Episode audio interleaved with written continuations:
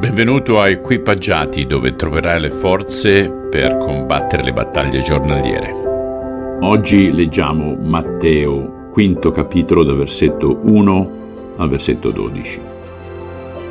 Alla vista delle folle, Gesù salì sul monte e come si fu seduto, si accostarono a lui i suoi discepoli. Allora aprì la sua bocca per ammaestrarli dicendo, Beati i poveri di spirito, perché di essi è il regno dei cieli. Beati quelli che piangono perché saranno consolati. Beati i miti perché erediteranno la terra. Beati quelli che hanno fame e sete della giustizia perché saranno saziati. Beati i misericordiosi perché troveranno misericordia. Beati puri di cuore perché vedranno Dio. Beati gli operatori di pace perché saranno chiamati figli di Dio. Beati i perseguitati a causa della giustizia, poiché di essi è il regno dei cieli. Beati voi quando vi insulteranno e vi perseguiteranno, e mentendo diranno contro di voi ogni sorta di male a causa mia. Rallegratevi ed esultate, poiché grande è la vostra ricompensa nei cieli. Così del resto perseguitarono i profeti che furono prima di voi.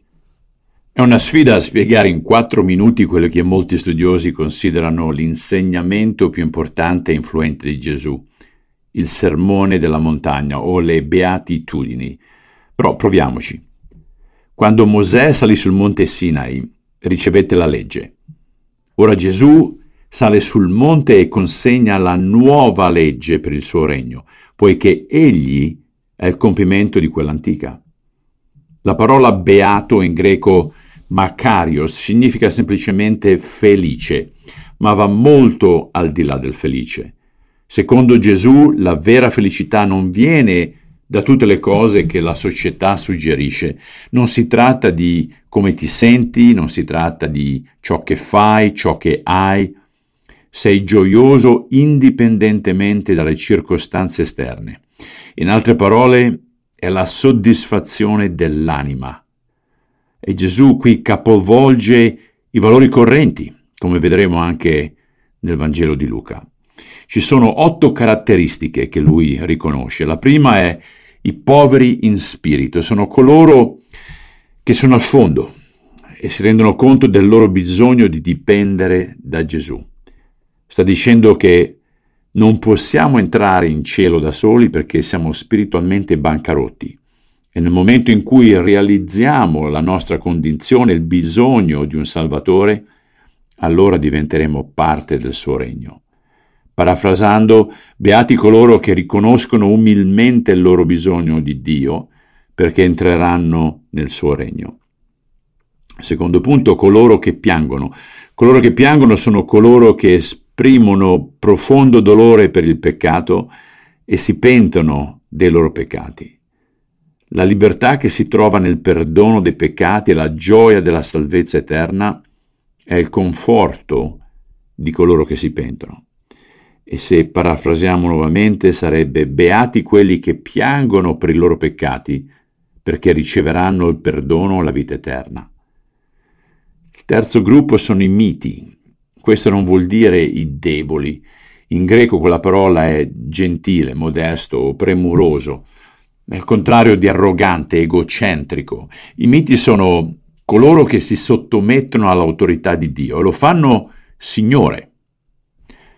Cercano la via di Dio piuttosto che la propria via. Se parafrasiamo, vediamo beati coloro che si sottomettono a Dio come Signore perché erediteranno tutto ciò che possiede.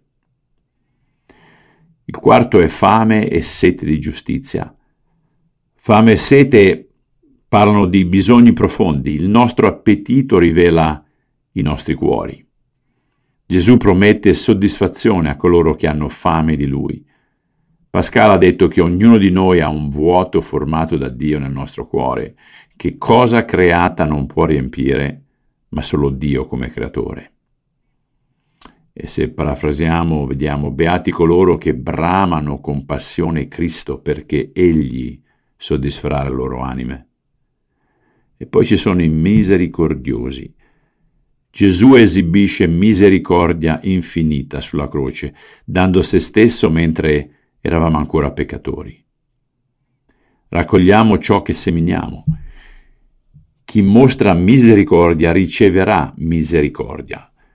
Parafrasando, beati coloro che mostrano misericordia attraverso il perdono, la gentilezza, la compassione, perché riceveranno misericordia. E poi abbiamo i puri nel cuore.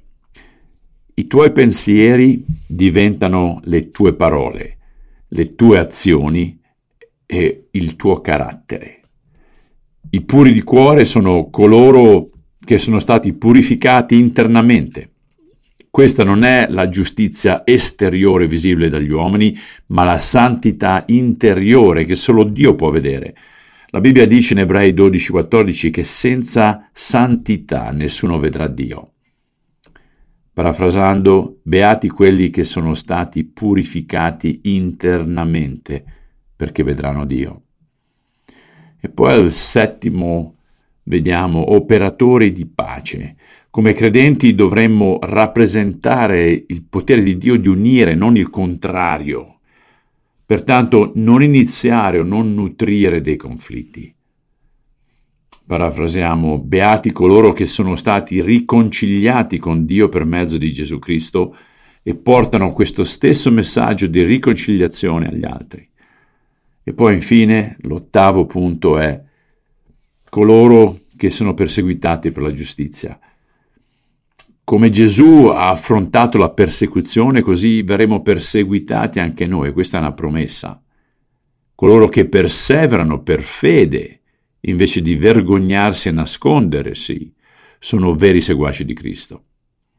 E se parafrasiamo, beati quelli che osano abbastanza da vivere apertamente per Cristo e soffrire la persecuzione, perché riceveranno il regno dei cieli.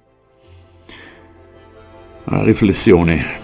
Questi non sono requisiti per essere cristiani, ma sono delle distintive che caratterizzano un credente.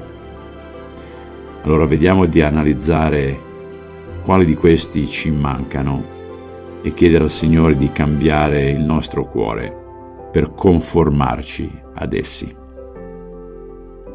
Grazie di nuovo per l'ascolto e non vedo l'ora di vedervi domani. Ciao.